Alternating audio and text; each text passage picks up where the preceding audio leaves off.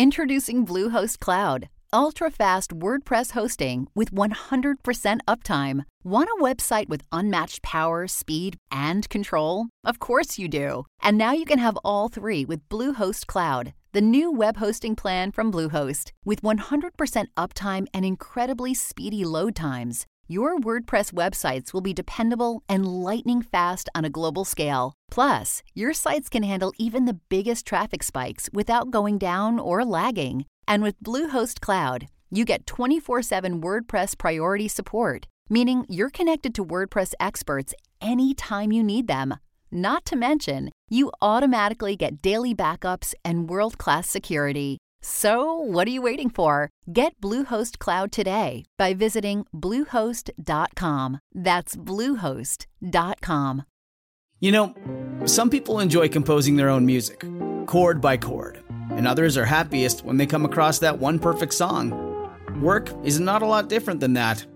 Whether you prefer building your own workflow or using a pre made template, with Monday.com, you and the team can work in a way that's comfortable for everyone. Tap the banner to go to Monday.com and build your own amazing workflow or find an awesome template. No judgment.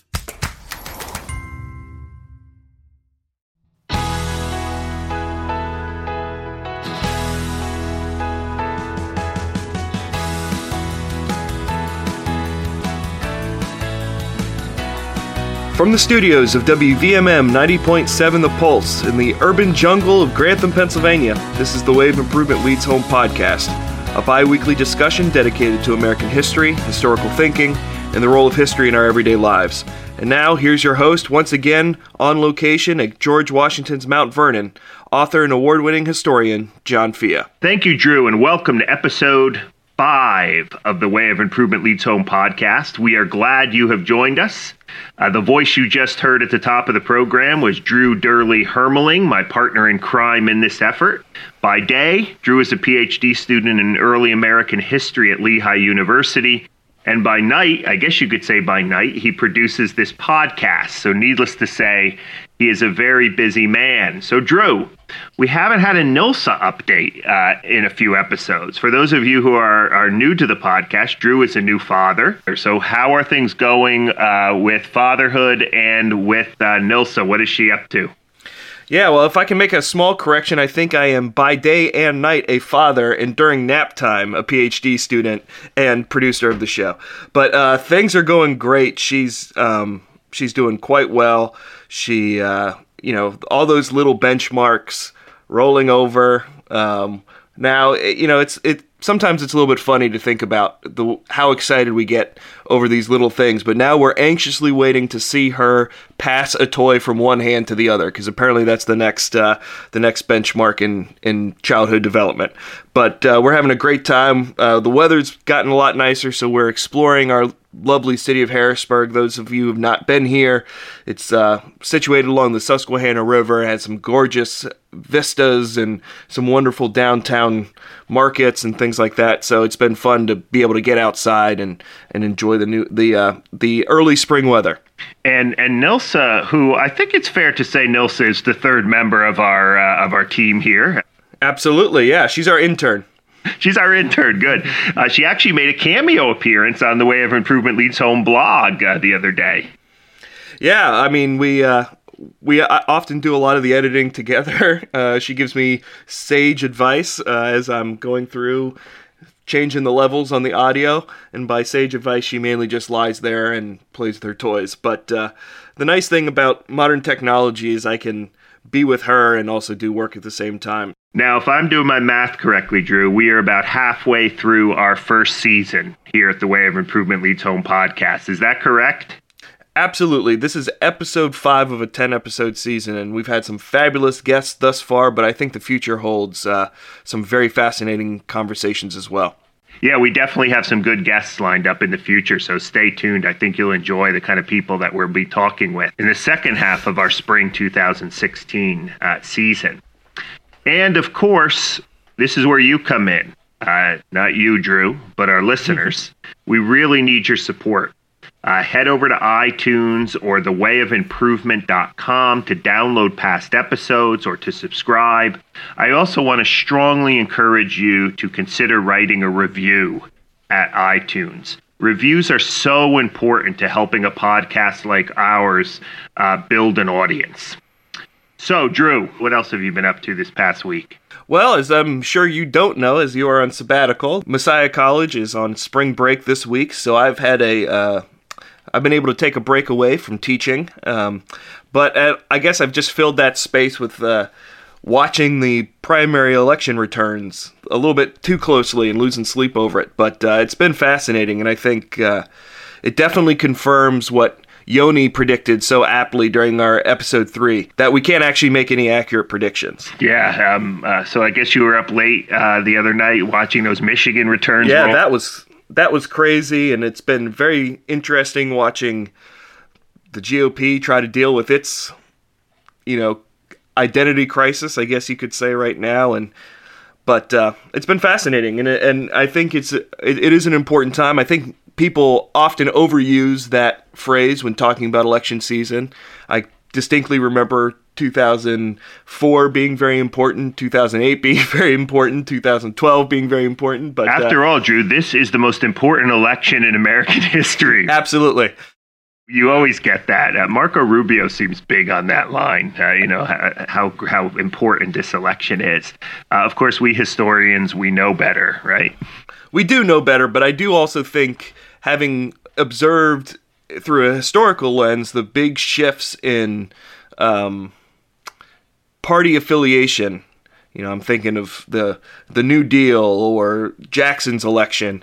I do think uh, I can safely say that we might be witnessing. I can safely say that we might be witnessing a big shift in party affiliation. No, I think you're right. I think you're right. There were some some historians uh, on the night of the debate, sort of dis- discussing on Twitter, you know, about what you know what this is a uh, you know what are some precedents for this? You know talking about maybe the Whig move into the Republican Party or the you know the Democratic Party being formed out of the Jeffersonian Republicans and so forth. A lot of interesting things to think about uh, during this election cycle. And you know head over to the blog. We're trying to cover the election the best that we can offer some historical perspective to it. And I think I think uh, the podcast you mentioned Yoni Appelbaum in episode three the the Washington bureau chief of the Atlantic, who we interviewed, talking about politics from a historical perspective. Uh, the culture wars with Dan Williams in episode two is still very, very relevant as well uh, as we think about uh, these elections. And I think even our interviews with Jim Grossman and Sam Wineburg in episodes one and episodes four. Uh, episode four, respectively, uh, thinking about how if we right if we ever need some good historical thinking and critical thinking, uh, now is the time. Absolutely. So, how are things in Mount Vernon? Well, Drew, sadly, my stint as a visiting scholar here is wrapping up. Uh, it has been a phenomenal experience to live and work here for the past month. I got, an, I have another week as we're recording this. I have one more week left. Uh, I've made some new friends here. I've really jump started a writing project that I have been dragging my feet on for the last year. Uh, I just want to thank right now. I don't know if they'll be listening, but I want to thank all of the Mount uh, Vernon staff for making this such a rewarding and productive experience for me. I'm thinking especially of people like Doug Bradburn, Stephen McLeod, Allison Wickens, Mark Santangelo, Mary Youngama, uh, and Sarah Myers. I have also overlapped with four other visiting scholars here who have been great conversation partners over the course of the last month. And I have really learned a lot from our, our informal conversations in the office and in the library and over at the Mount Vernon Inn. Uh, so let me give a big shout out uh, to Philip Levy, Lindsay Chervinsky. Aaron Holmes and Chris Gergens. Uh, you will be uh, soon seeing some great new work from them on George Washington and on the founding era. So yeah, it's it's it's just been a wonderful experience so far, Drew. And I'm really gonna uh, I'm looking forward to getting home. It's bittersweet. I'm looking forward to getting back home into my daily rhythms and being uh, spending more time with my family. But I'm also gonna miss it here. Well, it's also a big week for you on the publishing front. Yes. Uh, well, I've been here at Mount Vernon. Uh, my book, uh, The Bible Cause A History of the American Bible Society, was released uh, by Oxford University Press, came out last week. Uh, some of you who read the Way of Improvement Leads Home blog uh, know about that.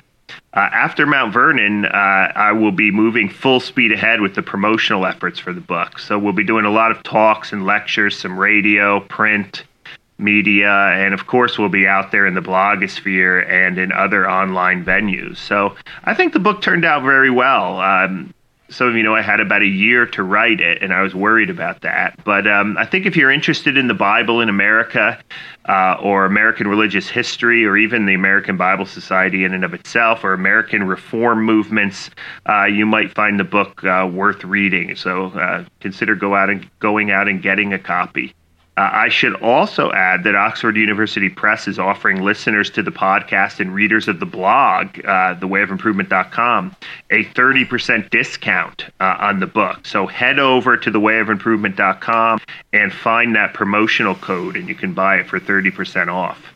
Um, really interesting too, Drew. I was also able to connect my work on the American Bible Society with my stay here at Mount Vernon. Uh, Sarah Myers, who is one of the librarians here and is very, very good at her job, uh, reminded me that Bushrod Washington, who was George Washington's nephew, and he's also the guy who inherited Mount Vernon, uh, was one of the early board members of the American Bible Society. And I actually mentioned him in the book. I had completely forgotten about that. So, needless to say, I have been getting uh, a lot of mileage on the Bushrod Washington mention uh, as I talk to people here at the library and maybe convince them to try to buy the book for the Mount Vernon Library. Well, whether it be a 200 year old organization founded to distribute cheap Bibles or the estate of the so called founder of our country, the past is always with us, and we are always encountering it in different ways. This episode, we want to talk about encountering the past. That's right, Drew. And in order to help us do that, we will be talking to Tim Grove, the Chief of Museum Learning at the National Air and Space Museum in Washington, D.C. Yeah, I think this is a very fascinating interview from someone who's led a very fascinating life. This is a man who has been tireless in working towards making history more accessible to people of all ages. So I think this is a really timely interview for us as we continue to discuss the relevance of history. And in fact, that's a subject that Tim is going to touch on. But before we hear from Tim, what do you have for us today, John?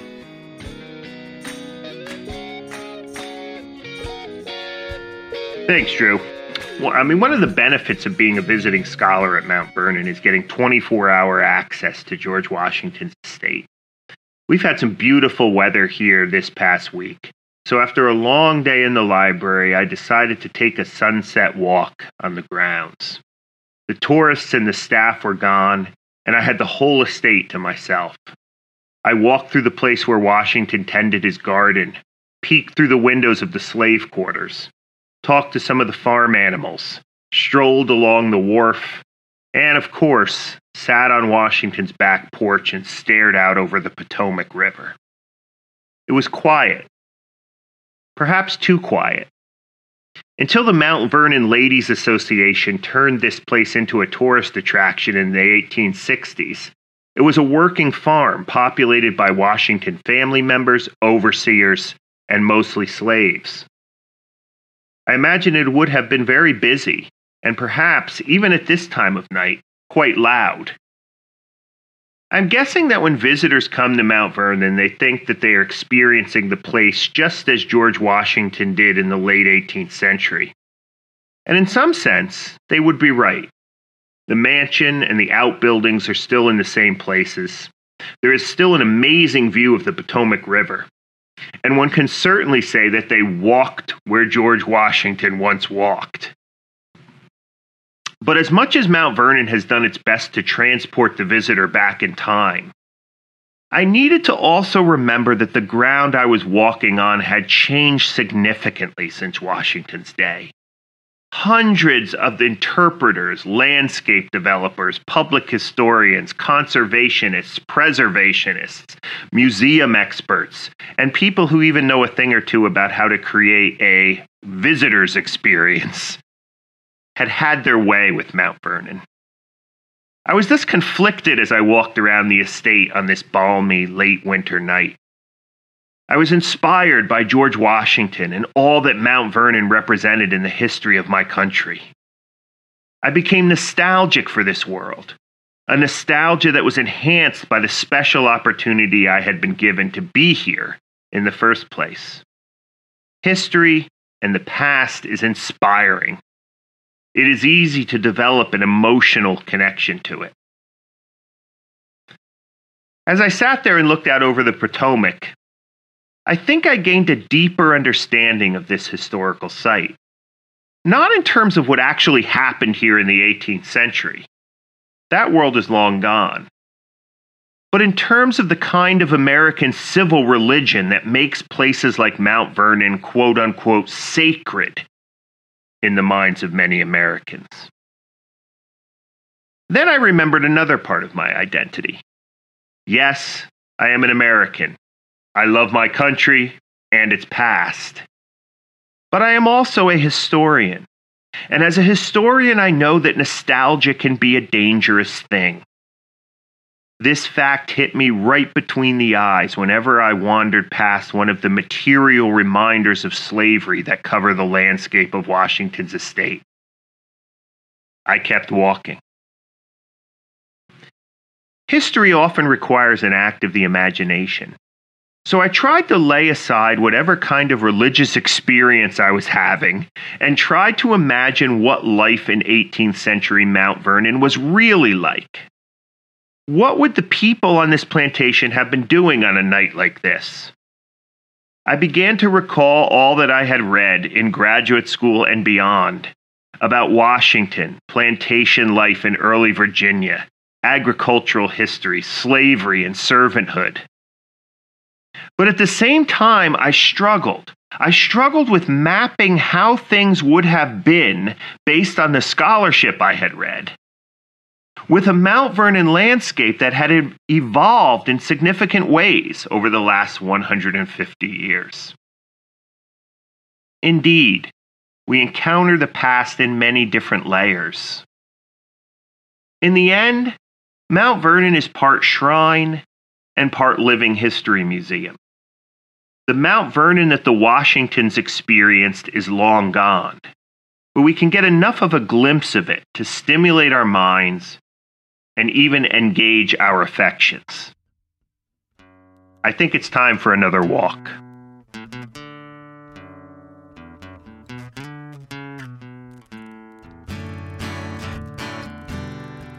Thanks for those words, John.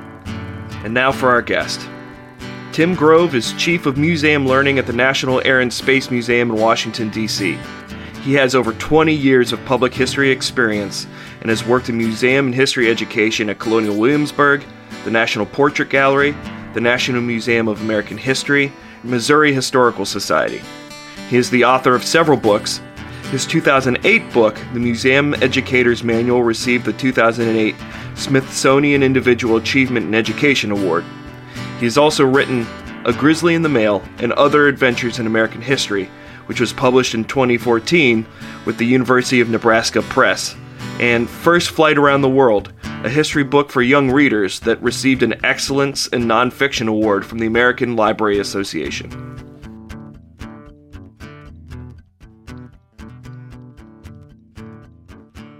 Say goodbye to your credit card rewards. Greedy corporate mega stores, led by Walmart and Target, are pushing for a law in Congress to take away your hard earned cash back and travel points to line their pockets. The Durbin Marshall credit card bill would enact harmful credit card routing mandates that would end credit card rewards as we know it. If you love your credit card rewards, tell your lawmakers hands off my rewards. Tell them to oppose the Durbin Marshall credit card bill.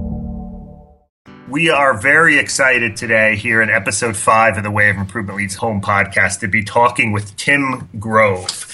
Tim is the chief of museum learning at the National Air and Space Museum and an author, the author of a fascinating book on his experiences with American history over the course of the last 20 years with a wonderful title, a grizzly in the mail and other adventures in American history. So we're going to learn a little bit more about that book, a little bit more about what Tim is up to and what he does, uh, as well as a public historian and someone who is very, very passionate uh, about the role of history uh, in society today. So, Tim, it's a pleasure. Welcome to the show.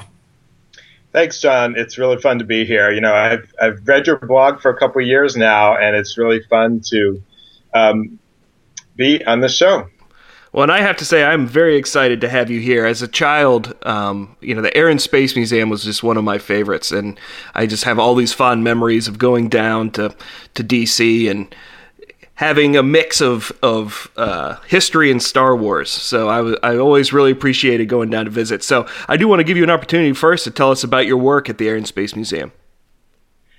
Well, um, like you said, my title is Chief of Museum Learning, but my government title, if you will, is Supervisory Education Specialist. And so what that means is I'm a specialist as far as audiences, and so it's my job to really understand how all ages, how people interact in an informal environment, which is a museum setting, as opposed to a formal environment, which is classroom. And so it's really my job and my fellow educators' job to ensure that people that come to the museum, like Drew, have a good learning experience and leave having uh, really learned something about the topic in the collection.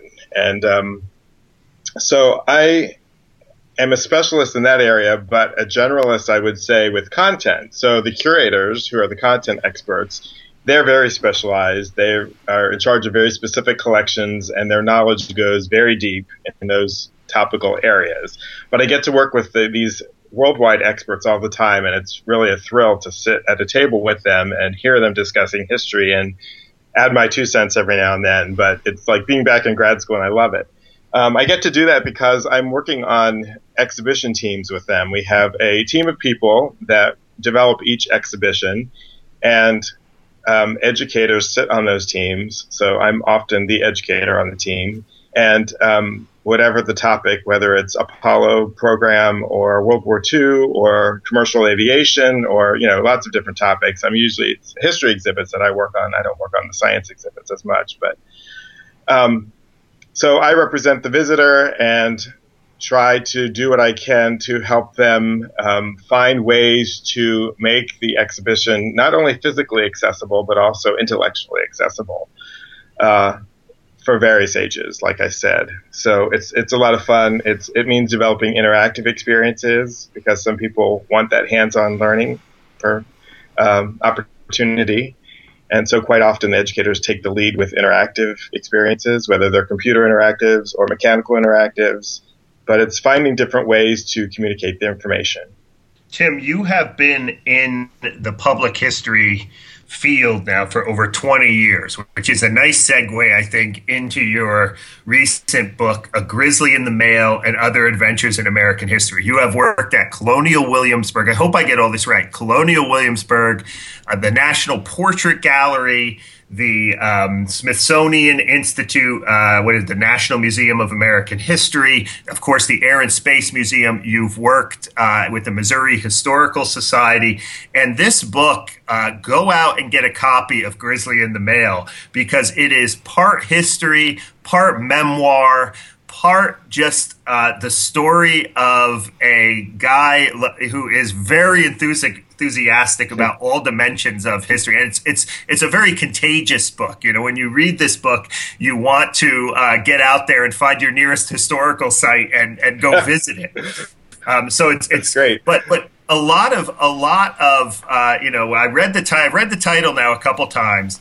So we're dying to know Tim what exactly was or is or was the grizzly in the mail? Tell us that story. Tell us how the book got its title I have to give you a little. I have to set the story up. So I yeah, was sure, in St. Sure. Louis. I was in St. Louis um, working on the National Lewis and Clark Bicentennial Exhibition um, about ten years ago for the bicentennial, obviously, and uh, it was a wonderful opportunity. It was a traveling exhibition. It was the national exhibition. It went to five venues, and it was an opportunity to really dig deep into that really powerful narrative story, which many of us know Um, again, I was trying to find hands-on elements, um, and one of the, I should say, the interpretation of the story was really not about the natural world. It was more about the cultural landscape that they traveled through, and that's that's it, that's what attracted me to the exhibition because that interpretation hadn't really been done before. People think of you know their challenges with the Missouri River, the Great Falls,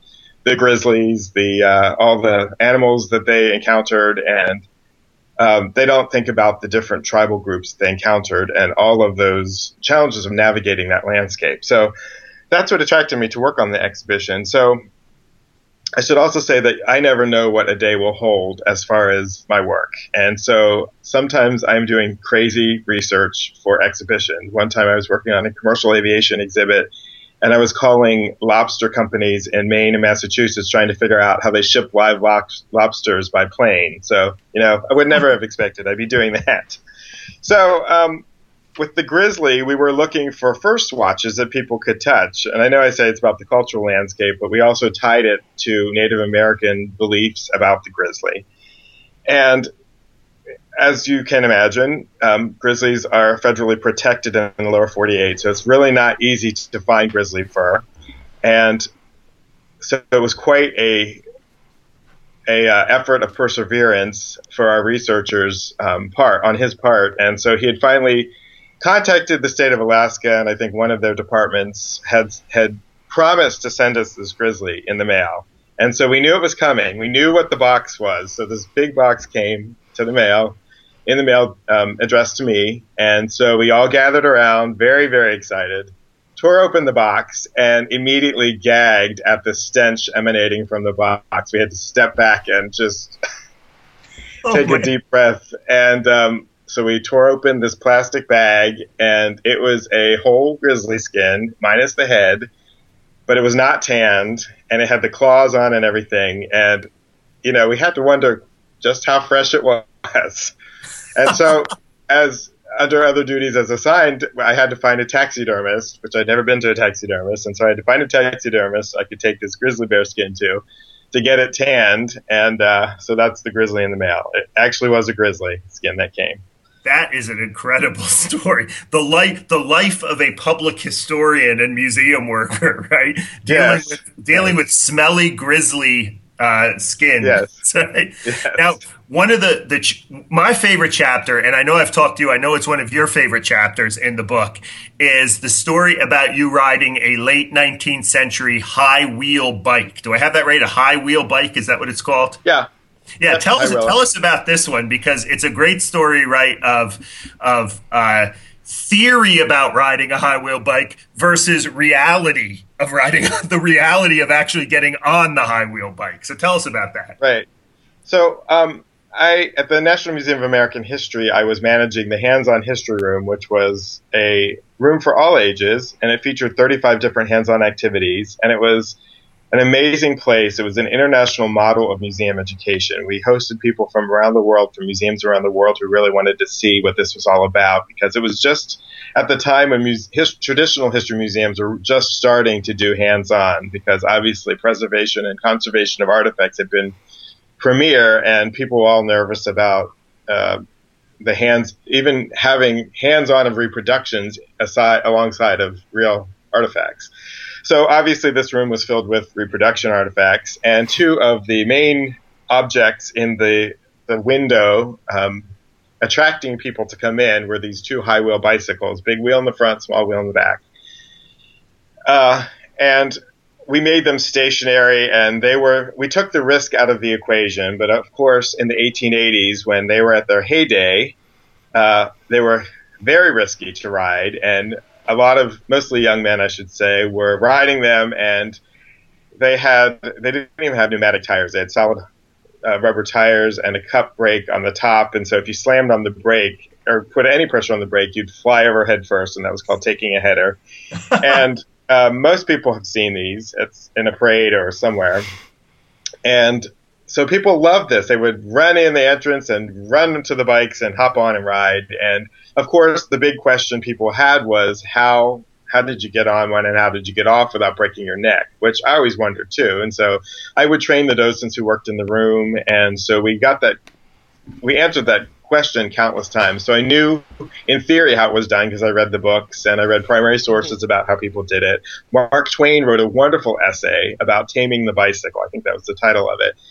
And he described his experience as riding a high wheeler and he, he recommended getting one and he said, if you live because riding it was so dangerous. And he actually wrecked into a, I think, a cart carrying a bunch of cabbages, and he had a scary experience on the high wheeler himself. But anyway, so but secretly, I always wanted to try one because I thought the best way to tell someone how to do it is if I could have the real experience. So I imagined all these ways I could do that, and finally, I had my opportunity. It took many years for me to to get the opportunity, but we had um, a group of, of reenactors who ride uh, high wheelers called the Potomac Wheelmen came and did a program about bi- bicycles, and I conned one of them into letting me try out his bike. And so there on the National Mall, I gave it an attempt. And of course, if you know the National Mall, it's gravel, so it's not the best place to try to get up on a high wheeler. So I gave up on that, and then we went to the terrace around American history. And I'm proud to say that I had no problem getting up on the bike. I went, I made three uh, circles around the American History Museum, hoping I would not run over any small child that ran in my way, um, or a dog. Um, and then, of course, the challenge came getting off, and that is even harder than getting on. And I have to admit, as I say in the book, I cheated.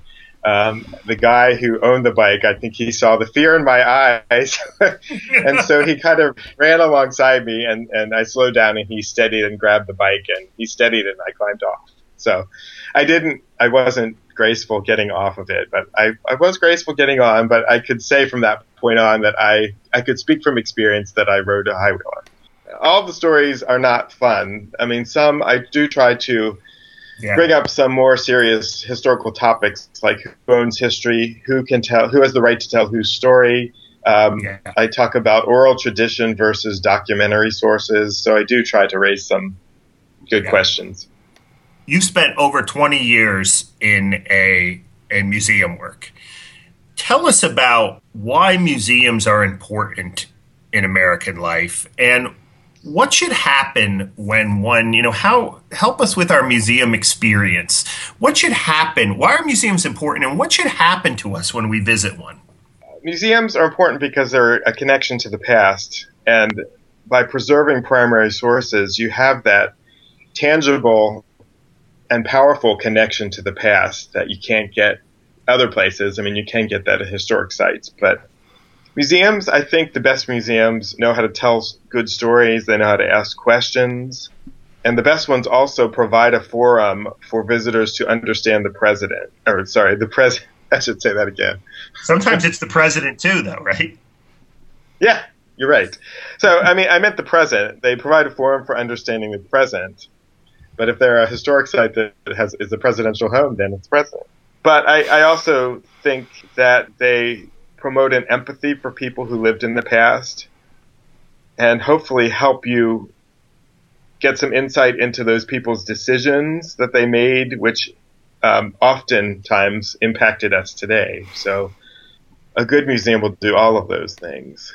So we all know people that don't like traditional history museums because they like they don't like reading labels and they want to touch things and I would like to say, and I, I think it's the case that history museums are moving very far away from that old model and are providing hands-on opportunities. They're recognizing that people learn in very different ways.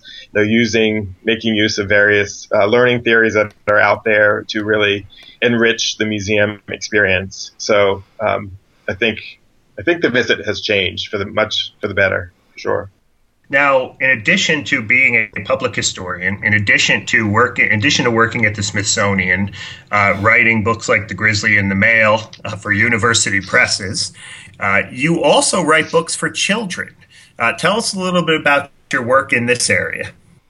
Yeah, well, that was kind of unexpected. It was definitely not planned. But after Grizzly, um, I was working on an exhibit at the Air and Space Museum called Pioneers of Flight, which which worked, looked at the 1920s and 30s. And some of the iconic stories were there, such as Lindbergh and Amelia Earhart. But one of the planes that was also is is also part of that collection in that ex- exhibition is called the Chicago, and it's a Douglas World Cruiser plane, and its claim to fame was it was the first plane to fly around the world. And I had never heard that story before, but once I heard the story and realized how fascinating it was, um, I determined that that story needed to be told for kids because that is the type of book that I wanted to read as a boy. This great grand adventure story. So, a little bit about it. It was 1924. There were four Army Air Service planes that left Seattle traveling west in attempt to be the first around to fly around the world. And five other countries were also attempting that feat. And so it was, in essence, a race. And so um, it was a time when it was three years before Lindbergh. And so it, it was I think it got lost to history. Uh, not many people know the story because perhaps the Lindbergh tidal wave that came along, but also the men who did it are not household names necessarily. Um, but not all the planes made it. I'll let you read the book, but only I'll say that two, only two made it all the way around. Four left, only two made it around. Everyone survived, which makes it a great kid story. Um, but it has all the, the classic things that you would like to see in a kid's book: suspense and danger and um, teamwork and all those great things like that. But um, what what made it even more fun for me as a historian is we had one of the journals of, of one of the men who flew into Chicago in our archives at the Air and Space Museum, and we had over 400 photographs from the trip in the collections of the archives. And so with the plane and the, the journal and the photos, it was a fun story to tell because I could I used the journal as my main uh, basis for telling the story. And this book, Tim, has has received some accolades, right? Um, yes. I know you're I know you're a humble guy, but tell us a little bit about uh, the way this book has been received. Yeah. So when you write a book, you never know how it's going to be received, and you hope it. Uh, obviously, the publishers with this story took a risk because no one, most people, do not know this story.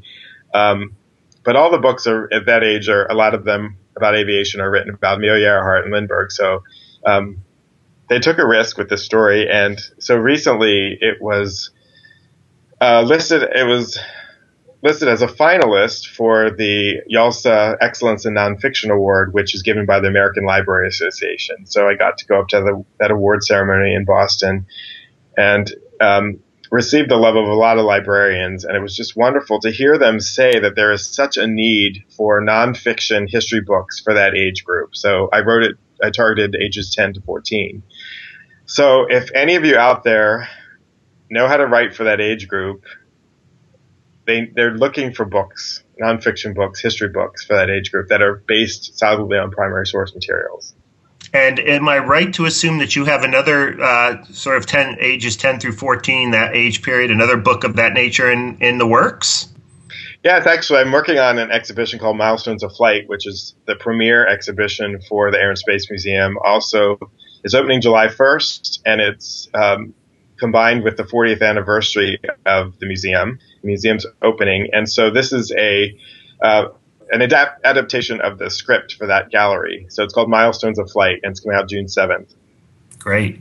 Now, you told me a story off the air about your book First Flight and why uh, why it wasn't published in China. Tell us that story. It's an amazing story. Everyone loves this story. So it's 1924, and so I was looking for a great map to illustrate the flight. And so I went to the Library of Congress, which has a wonderful map collection and found this 1922 map, very colorful, perfect for kids, showed all the countries as they were then, and uh, selected that to go in the book. And then the book was had started the printing process in China when I got an email from my editor saying uh, we need to. They want us to make some changes to the map.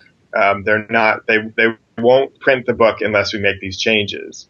So they were not comfortable with Taiwan and China being different colors on the map.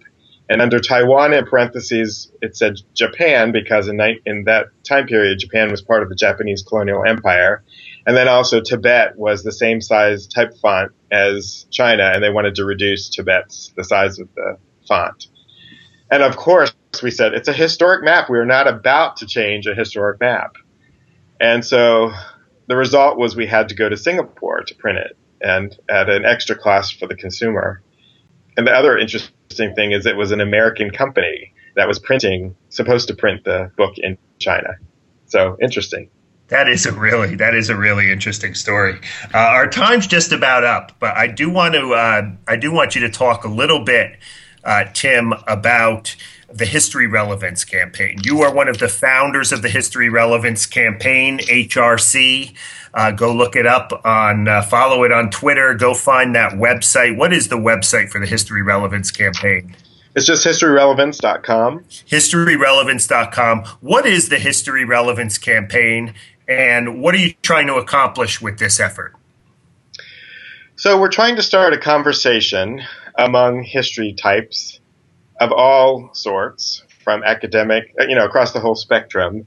Um, we're trying to empower empower them to to be more artic- articulate about why history is relevant and to not just say it's relevant, but find ways to demonstrate to lots of different audiences why history is relevant. It's not a new conversation by any means, but those of us who started this group recognized that that there wasn't a unified message getting out and there also wasn't the same amount of dedication to articulating that message.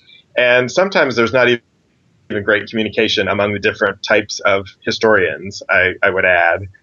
So one, one impetus, one impetus for this was um, I have to say it was STEM because science, technology, engineering, and math is still a very hot commodity. It's it's a brand if you think about it as a brand, and then perhaps the tipping point was when the art community started adding the A, got the A added, so STEAM. People were talking about STEAM, and of course the history types were saying, well, what about history? You know, where's the H?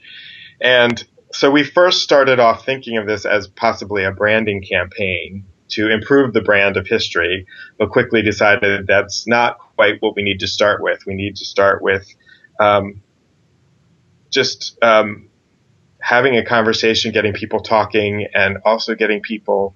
We, we need to gather evidence. So one of the projects, there's a variety of projects that we have started, but one of the projects is impact study to find evaluations that museums, historic sites, and other places have done of projects they've done with community that can show why what they've done, why history is relevant to their communities. So one of the other big projects of the History Relevance campaign is the Value of History Statement, which we produced after going to many different conferences and talking to many different history types um, and asking them, you know, if you were putting together a list of why history is relevant, what would be on that list. And so we went to AHA, we went to NCPH, National Council for Public History. We went to Smithsonian Affiliations Conference. We went to National History Day and talked to teachers and history students.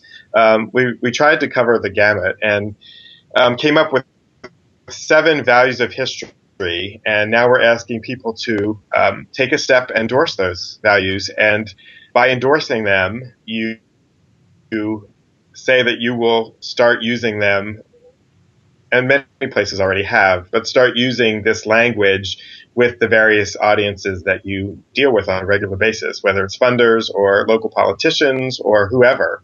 Um, we're certainly not asking people to just use them as they are, but just adapt them and just start using this common language. If we want to get involved somehow with the history relevance group or campaign, or, or maybe some of our listeners are affiliated with some type of a history institution at the local level somewhere. Uh, how do you get involved? Uh, go to the website historyrelevance.com and it'll list different projects we're working on. We're always looking for people to work on the task forces. Um, I should add that the people doing this, there is no budget. There is, it's not an official organization. It's a group of people passionate about history, professional historians who have day jobs, very good day jobs, but they realize that there is a great need in this society for people to think critically and to understand that history is not just dates and names and content. It's really a skill set. It's historical thinking that you've talked about, I know, on this podcast. But we need to get the message out and help people understand that hist- historical thinking is critical thinking. It's about change over time. It's about multiple multiple perspectives. It's about historical context. And those are the skills that historians have that can help them as a citizen in our in our country, right? In democracy. Right. So it's historyrelevance.com. Uh, I would also encourage you to look at the value statement there. Look at the, uh, the the myriad of historical institutions, including Mount Vernon, where I'm where I'm doing this podcast yes. from who have uh, who have uh, endorsed uh, the History Relevance campaign. Uh, I should announce here that as of yesterday, I am now working with the Amer- uh, the, the, History Relevance campaign as well. So you may be hearing yes. about it on the blog and on the yes. podcast.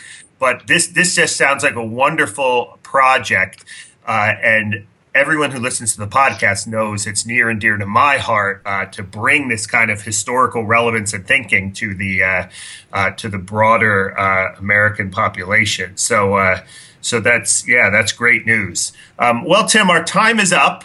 Uh, this has been a very fruitful and very rich uh, conversation. Uh, I hope that all of our listeners will go out and buy a copy of Grizzly in the Mail, buy a copy of First Flight. Tim, do you have a website that we can promote? Uh, yeah, timgrove.net is my author website. So head over to timgrove.net and see all the, uh, the, the, the, great things that, that Tim is doing to promote history. Uh, Tim, thanks for being on the show. You're welcome. I enjoyed it. It was my pleasure.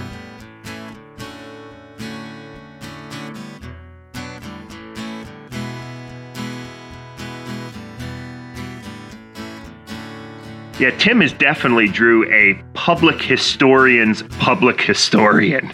I mean, this guy has had experiences at every almost every major American history museum in the country. And in many ways, it's just inspiring to hear his stories. And I hope there's people out there who uh, maybe even considering field of public history who might find uh, Tim to be a uh, Tim's story at least to be uh, very interesting and informative to them.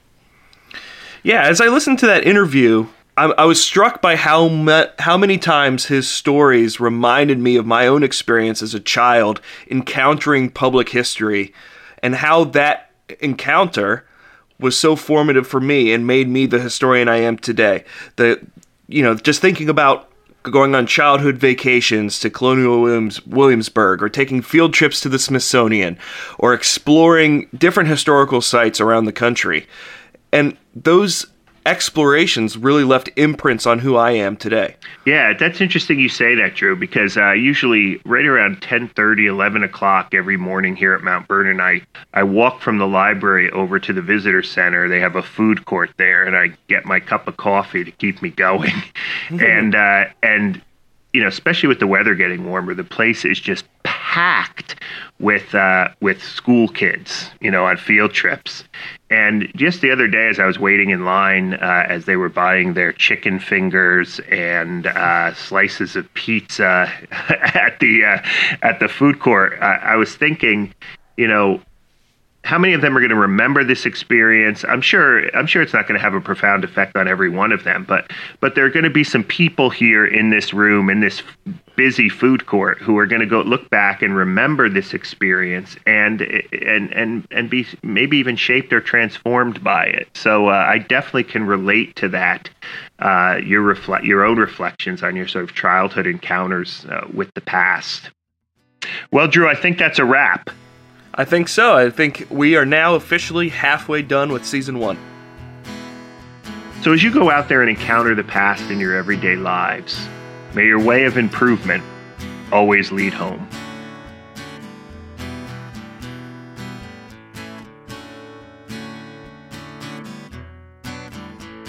This has been a production of The Way of Improvement Leads Home a blog dedicated to reflections at the intersection of American history, religion, politics, and academic life. Visit us at thewayofimprovement.com. If you want to support our efforts, please rate and review us on iTunes so others may more easily find this podcast. The podcast was recorded at the studios of WVMM 90.7 The Pulse. Thanks again to Ed Ark for all of his support. Original music is by Overholt. Many thanks to our guest, Tim Grove. I've been your producer, Drew Dyrli Hermeling, and your host is John Fea.